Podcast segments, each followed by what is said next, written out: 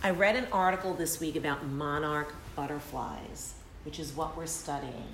And the good news is is that they've left Mexico. And they are migrating back to New York and New York City and New York State. Does anyone know what migrate means? I do. Alicia, can you tell us? If, if butterflies or birds can migrate, like in New York when it's fall, they migrate. Like birds, they migrate from New York to Florida when it's springtime, but when it's fall in Florida, but they migrate back to New York in summertime. I mean, not summer, my fall. I mean, not fall actually, spring. So, but with butterflies, they migrate to Mexico, and then they migrate back to New York Why do they migrate to Mexico? because as then it's less cold. It's less cold in the winter there, right?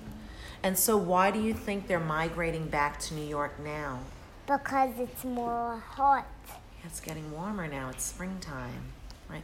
Do animals migrate only because of weather? No, Can you think of another reason why they might migrate?